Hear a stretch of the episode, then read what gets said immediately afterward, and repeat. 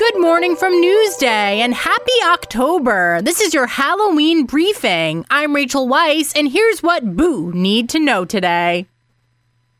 The Witchcraft Halloween pop-up is returning to Farmingdale starting October sixth. three hundred Main Street will be transformed with nods to the Disney film Hocus Pocus. Entertainment will be provided by the Singing Sanderson Sisters. There are some new touches to this year's party. The harvest menu has been expanded. And there are new cocktails on the Pick Your Poison menu, including the Salem Pumpkin Spice. For tickets, go to witchcraft pop up dot com. The Dark Knight Halloween Trail combines nostalgia and a good scare. It takes place at the Long Island Community Hospital Amphitheater in Farmingville. You'll see characters, movies, and music from the nineties while walking the trail using only a flashlight. The trail is about a half hour long and runs Fridays through Sundays this month. Creative director W P West describes the experience as horror comedy. He says, quote, "Imagine taking Leatherface from Texas Chainsaw Massacre and mixing that with Barney the Dinosaur."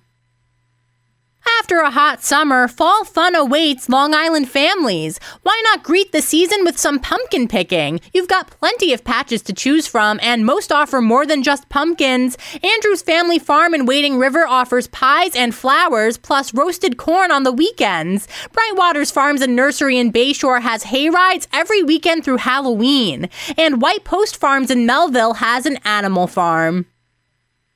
And here are some more tricks and treats around Long Island. Check out the Long Island Monster Gallery in Mineola. It's a new horror attraction featuring life-size monsters. There are eight rooms filled with them, including Frankenstein, the Phantom of the Opera, and Michael Myers. Each self-guided tour is forty-five minutes long. All guests must make reservations in advance.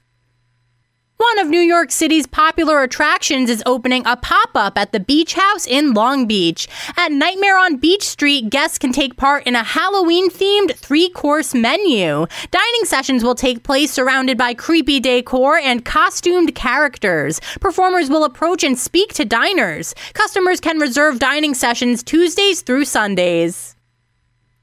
That's it for today and for the week. Check out these stories and more at Newsday dot com. We'll see you Monday.